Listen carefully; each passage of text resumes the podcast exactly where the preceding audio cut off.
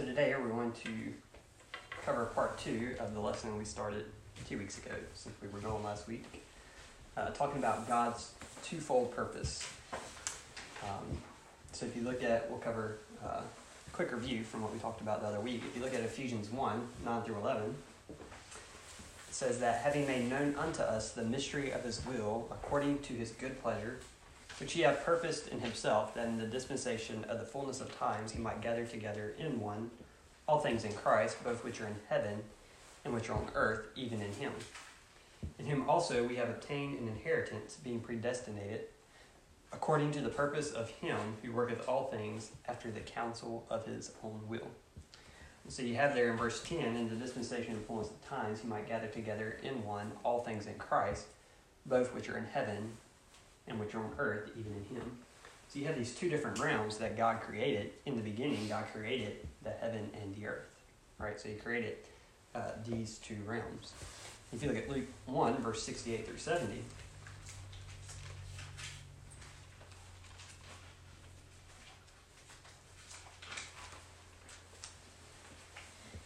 here Zechariah is prophesying, and he says, verse 68, "Blessed be the Lord God of Israel, for he hath visited and redeemed his people, and hath raised up an horn of salvation for us in the house of his servant David, as he spake by the mouth of his holy prophets, which have been since the world began." So you have things spoken by the prophets since the world began. So God created the heaven and the earth, and you have prophecy and things spoken since the world began, right? If you look at Romans 16:25, a contrast to what Zechariah, and Peter also says that in Acts 3, talks about things spoken since the world began. In Romans 16, verse 25, Paul says, "Now to him that is of power to establish you according to my gospel and the preaching of Jesus Christ, according to the revelation of the mystery which was kept secret since the world began." So Paul says there was a mystery of Jesus Christ, which was kept secret since the world began. In Ephesians 3, he talks about how this mystery was hid in God before the world began. So it's before Genesis 1:1, God already had this mystery, and it was hid in God. So in the beginning, God created the heaven and the earth. And then he had things spoken since it began, but he also had this mystery, which was kept secret since the world began. And so last week, we covered things spoken since the world began and how God, Adam sinned, which corrupted the earth, right? So God reveals a purpose to redeem the things on earth, right? And how he's going to do that through Israel and also through, of course, Jesus Christ, and how he will be king over Israel in their kingdom, right? And how the Gentiles will flow through it, flow to that kingdom, right? Where Jesus is in righteousness. We looked at some of the verses in prophecy that talk about that. I think it's in Zechariah 8. Talks about 10 men grabbing the skirt of him that isn't a Jew, just to go back to Jerusalem, right, to see Jesus Christ and to see the kingdom. And so that's how God will use his people to bring salvation to the world and righteousness, right? And so today we're going to look at God's plan for heavenly places. So this plan was kept secret since the world began, which we read in Romans 16:25. Ephesians 3:9 says it was hid in God. In Colossians 1:25 through 28, Paul says, "Whereof I am made a minister according to the dispensation of God, which is given to me for you, to fulfill the word of God, even the mystery which had been hid from ages and from generations, but now is made manifest to his saints, to whom God would make known what is the riches of the glory of this mystery among the Gentiles, which is Christ in you, the hope of glory." Right? So you have Paul, who says he was given this mystery, which happens here at Acts 9.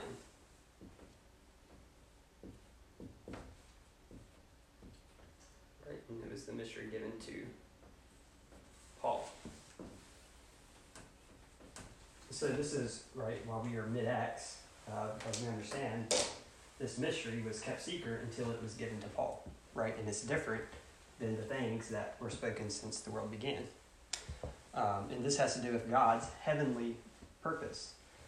It's interesting, like I said, we talked about Adam's sin on earth and how he corrupted the earth, right? It was through Adam's sin that death came on the earth and the curse, and how God will redeem that, and how he revealed his earthly plan to redeem that. But in Genesis 3:1,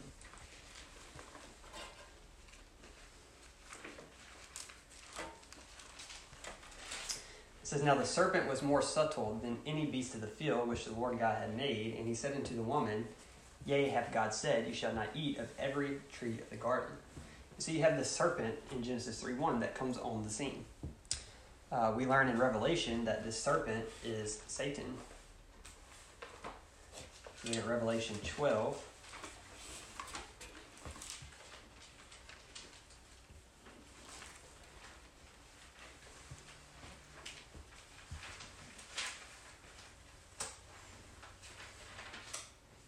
Verse 9, it says, And the great dragon was cast out, that old serpent called the devil and Satan, which deceiveth the whole world. He was cast out into the earth, and his angels were cast out with him. So you have this serpent, which is Satan, right there in the garden. Satan enters the scene. And in verse 4 of Revelation 12, it says, His tail drew the third part of the stars of heaven, and did cast them to the earth. And the dragon stood before the woman, which was ready to be delivered, for to devour her child as soon as it was born. So you have this serpent drawing the star, a third part of the stars of heaven, which is some of the angels, right? Satan has carried away some of the angels from heaven in his rebellion against God. Now, if you look at Luke 10, verse 18...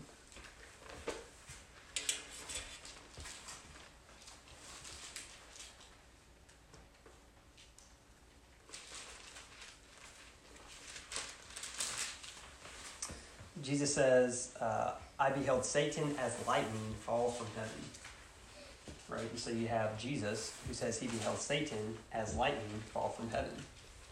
If you go to Isaiah 14, verse 12, it says, How art thou fallen from heaven, O Lucifer, son of the morning? How art thou cut down to the ground, which didst weaken the nations? And as you read through this, it's clear that it's talking about Satan. Right? How art thou fallen from heaven, O Lucifer? Right, son of the morning.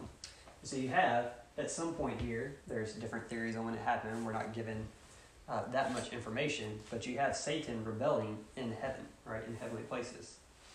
And so he corrupted part of the heavenly places, right, which is why God has to bring all things in Christ, both on earth and in heavenly places, because there are places in the heavens that have been corrupted by Satan, right, and the fallen angels. And so that's part of this plan that God has revealed.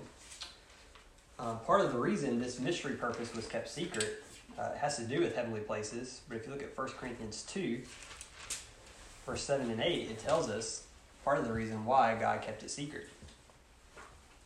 Verse 6, Paul says, Howbeit we speak wisdom among them that are perfect, yet not the wisdom of this world, nor are the princes of this world that come to naught. But we speak the wisdom of God in a mystery, even the hidden wisdom which God ordained before the world unto our glory, which none of the princes of the world knew, for had they known it, they would not have crucified the Lord of glory. So, of course, this hidden wisdom, this mystery, it starts with the gospel, right, with the death and resurrection of Jesus Christ. And it says part of the reason he kept it a mystery, that purpose, was because if the princes of this world had known it, they wouldn't have crucified him, right? They would have tried to prevent the death and resurrection of Jesus Christ, if they knew what that would ultimately bring. Right, so that explains part of the reason why this mystery was kept secret. But the mystery is the body of Christ, right? It's that new creature that we talked about a few weeks ago, which is stated in 2 Corinthians 5:17, If any man be in Christ, he is a new creature. Old things are passed away. Behold, all things are become new. Right? So if you are in Christ, you are part of this new creature, this body of Christ that he is creating. In Galatians 6, verse 15, right, your status in the flesh does not matter in this dispensation. It matters whether or not you are in Christ, whether or not you are part of this new creature. It says, For in Christ Jesus neither circumcision availeth anything nor uncircumcision, but a new creature. Right? So it doesn't matter if you're uncircumcised or circumcised. What matters is whether or not you are in the body of Christ, right? Whether or not you are saved. Ephesians 5, verse 30 through 32 tells us that the mystery has to do with the body of Christ. He says, For we are members of his body, of his flesh, and of his bones. Speaking of us being members of the Lord, we're members of his body, of his flesh, and of his bones. For this cause shall a man leave his father and mother, and shall be joined unto his wife, and they two shall be one flesh. This is a great mystery, but I speak concerning Christ and the church. Right, so this mystery that he's talking about concerns Christ and the church, right? The body of Christ, which is Jew and Gentile in one in Christ Jesus. It is that he revealed to Paul, right? And you're put into that body by grace through faith, right? You're saved by grace through faith in Christ Jesus. That's how you become a member of this new creature. You're there in Ephesians. You look at Ephesians 2, verse 8 and 9. It says, "For by grace you are saved through faith, and that not of yourselves. It is the gift of God, not of works, lest any man should boast." Right? So you're saved by grace through faith in Christ and what he did for you by his death and resurrection. It's not of your works. Romans 4, 23 through 25. It says, "Now it was not written for his sake alone that it was imputed to him, but for us also to whom it shall be imputed, if we believe on him that raised up Jesus our Lord from the dead, who was delivered for our offenses, who was raised again for our justification." Right? He died for your sins, for your offenses, and was raised again for your justification, so that you could have eternal life. Right? That is the gospel. And upon faith in that is how you become a member of this body of Christ, which concerns the mystery. We learned that if you are a member of this body, you have a position in heavenly places. You find this in Ephesians verse 1. Ephesians chapter 1, verse 3. It said, "Blessed be the God and the Father of our Lord Jesus Christ, who have blessed us with all spiritual blessings in heavenly places in Christ." So you have all spiritual blessings in heavenly places in Christ. If you look at Ephesians 2, 6 through 7, it says, "He hath raised us up together and made us sit together in heavenly places in Christ Jesus, that in the ages to come he might show the exceeding riches of his grace and his kindness toward us through Christ Jesus." Right, so he's raised you up together and made you sit together in heavenly places in Christ Jesus. Right, you have that position in Christ as a member of the body of Christ. Look at 2 Timothy 4, verse 18.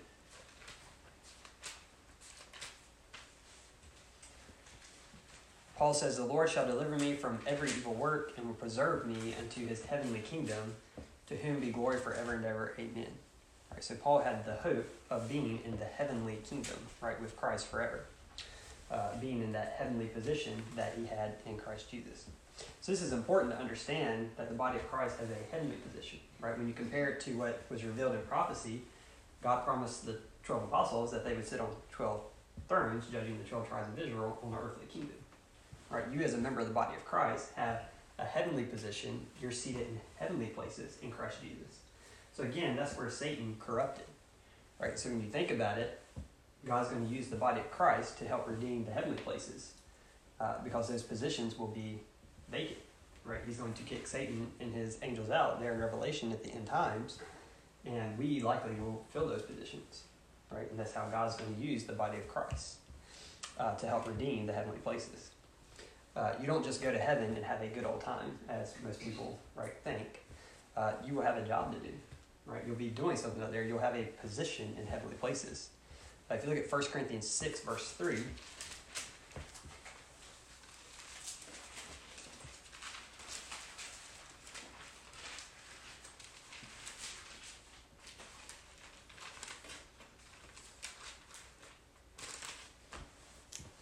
in verse 1 it says, "Dare any of you, having a matter against another, go to law before the unjust and not before the saints?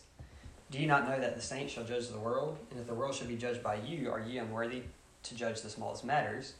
Know ye not that we shall judge angels? How much more things that pertain to this life?" So again, you have the 12 apostles were given a position to judge the 12 tribes of Israel, right? And when you look at Revelation and the kingdom that comes, it talks about the 12 apostles' name being on the 12 foundations. But here it talks about, "Know ye not that ye shall judge angels," which is interesting, right, what that will entail. But apparently we have a position in heavenly places, and we will judge angels, right, because we are in Christ Jesus, and we have a position higher than the angels in Christ, right, being members of his body. So that has to do with this mystery that he revealed to Paul, right? So again, you can see how these go together. Adam's sin corrupted the earth, and God revealed a purpose for the earth to have all things in Christ through his nation of Israel, who will help in judging the earth, right, in the 12 tribes of Israel. For the body of Christ was his purpose for the heavenly places, right, and how he will help use the body of Christ to help redeem the heavenly places and judge things in heaven. Right, so you see how they go hand in hand, these this twofold purpose that God has. And so last time we talked about how things on earth are in Christ, right, by keeping the law. You find that in John 15. You are in Christ if you keep my commandments, right? You are my friend and you abide in my love if you do what I say, is what he teaches. He gives the analogy of a vine or a tree and how you have to be in that vine. You have to be a branch in it, and if you don't bear the fruit, you get cut off, right, and cast into the fire. So you have that abiding by keeping the law, right, by producing the fruit. That's how you are in Christ on earth under the prophecy program that he revealed. Whereas Paul gives the analogy of you being a part of Christ's body, right? You're a member of his body. In 1 Corinthians 12, if you want to turn there,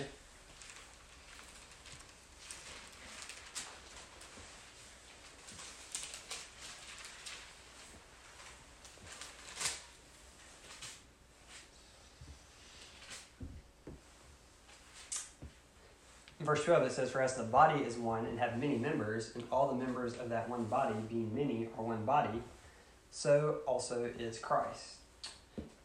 Verse 14, "For the body is not one member, but many." And so he gives this analogy through the chapter that we are many members of this one body. And so the point being that God doesn't cut off members of his body, right? He doesn't cut off his fingers, his hand, his feet, as you would a tree if that fruit, if that limb is dead, right, if it's not bearing fruit. So you have those two different analogies between the nation of Israel and the body of Christ, right? You can see that difference there. But you are in Christ today by, again, faith in his cross work and resurrection. This is very clear in the scripture. If you look at Romans 3:23-25,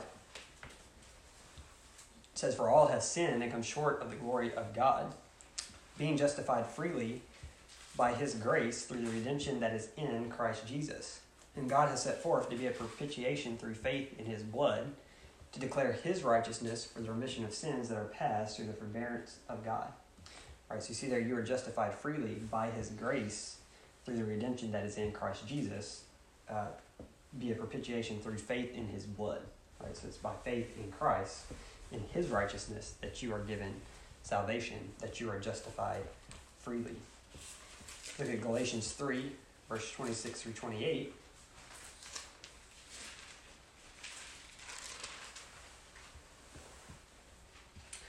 It says, "For ye are all the children of God by faith in Christ Jesus. For as many of you as have been baptized into Christ have put on Christ.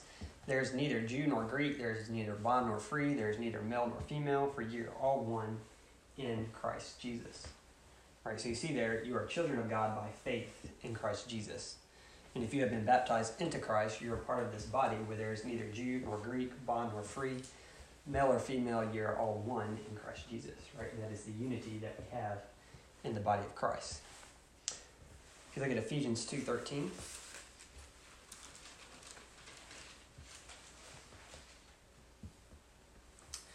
it says, "But now in Christ Jesus, you who sometimes were far off are made nigh by the blood of Christ." All right, so again, in time past, Gentiles were apart from the covenants, apart from God, right? They had no hope. That's what he says in verse 12. But now, so you see that difference. This was time past, but now God has revealed the mystery, right? And that's the age of grace that we're under today. And we are made nigh by the blood of Christ. As you continue on here in Ephesians 2, it says, "For he is our peace, who have made both one and have broken down the middle wall partition between us, having abolished in his flesh the enmity, even the law of commandments contained in ordinances, for to make in himself of twain one new man, so making peace." Right? That one new man is that new creature. It's the body of Christ, where there is now Jew and Gentile. No difference between the two. Right? This is the mystery body of Christ, and you are placed into that. It's by his blood.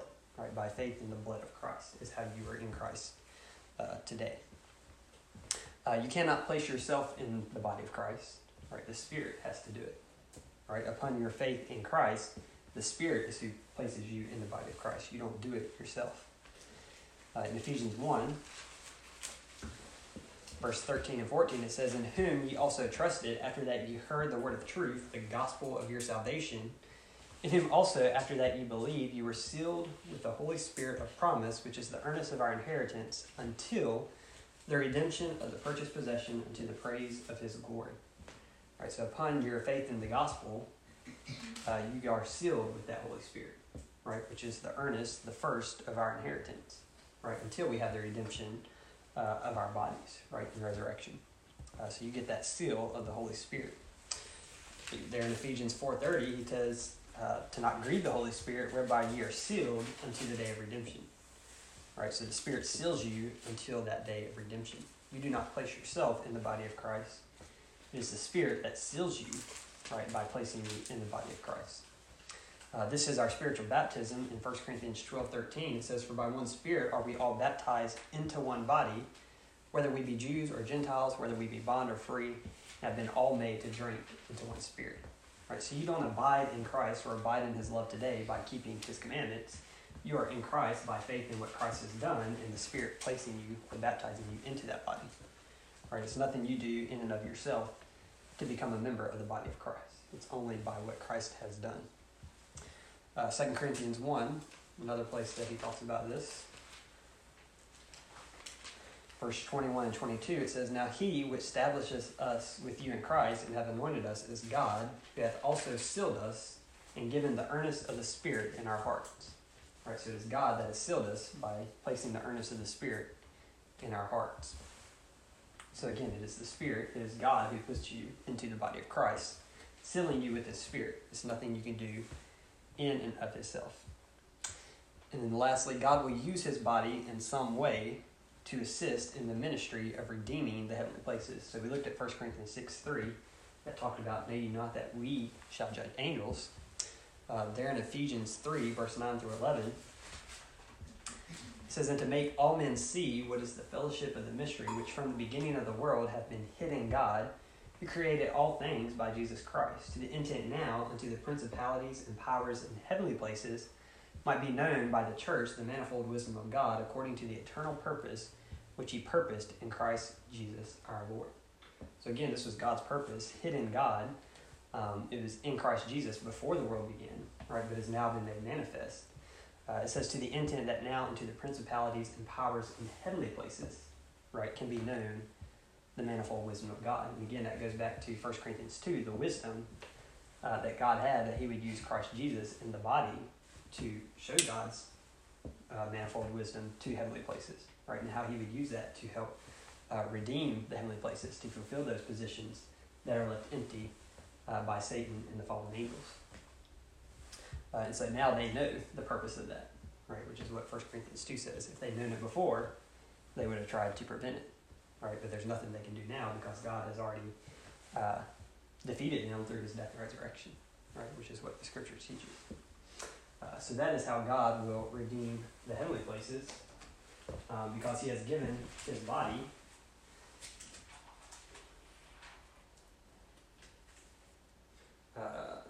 Jew and Gentile.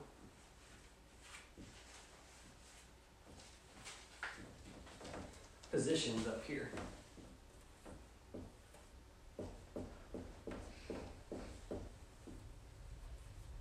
Right? So you will be taken up to meet him in the air and will ever be with the Lord up there. And you will have positions here. And it says that we will judge angels.